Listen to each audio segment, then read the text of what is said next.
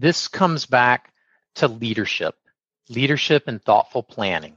There are many tools, software tools, telecommunication tools to allow for communication between remote employees. We're using one right now. And there are collaboration tools as well, software. But it's how you choose to use them that's most important.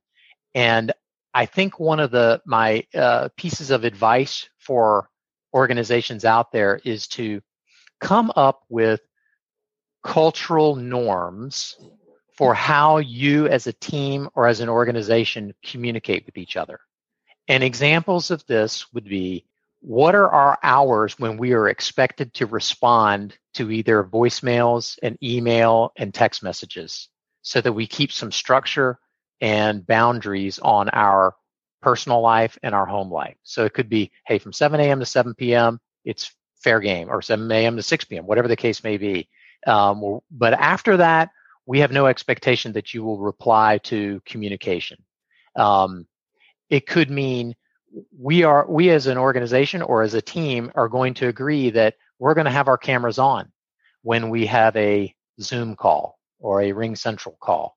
Um, but on certain uh, calls, perhaps just fun ones at the end of the week, you don't have to have your camera on. So we're going to decide culturally how we're going to communicate visually where we can see each other or where it's okay to be walking your dog around the neighborhood while you're on your conference call.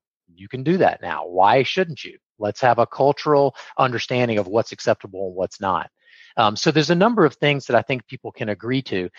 But the other key piece for communication is making sure that you're giving appropriate and consistent feedback to the remote employee. That's very important because otherwise, someone who is working remotely can feel they're on an island, they can feel isolated, and they're just not sure am I meeting standards? Am I doing my job the way people want?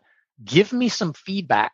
So, consistent, frequent, informal feedback, and everyone has to define what frequent means for them and their team. But I think that's a key part of communication is making sure, and it goes both ways. The manager needs feedback also on how they're doing, and sort of in a 360 view. But th- that's what I would advise is to really focus on good feedback, consistent, informal communication, and then planned formal communication that perhaps is a little bit more often business reviews, for instance, than they may have been when everyone was in the office together.